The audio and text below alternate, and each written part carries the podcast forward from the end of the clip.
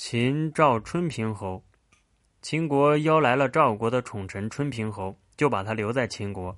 士军为春平侯对秦相文信侯吕不韦说：“赵春平侯是赵王宠爱的大臣，侍卫官很妒忌他，所以他们共同策划说，春平侯到了秦国，秦国必会把他留下，因此故意让春平侯到秦国来。现在您把他留下，这是突然和赵国断交，是。”侍卫官的阴谋得逞，所以您不如送春平侯留下平都侯。春平侯在赵王那里说话算数，他一定会多割赵地来讨好您，以赎回平都侯。文信侯说好，于是盛情款待春平侯，把他送回赵国。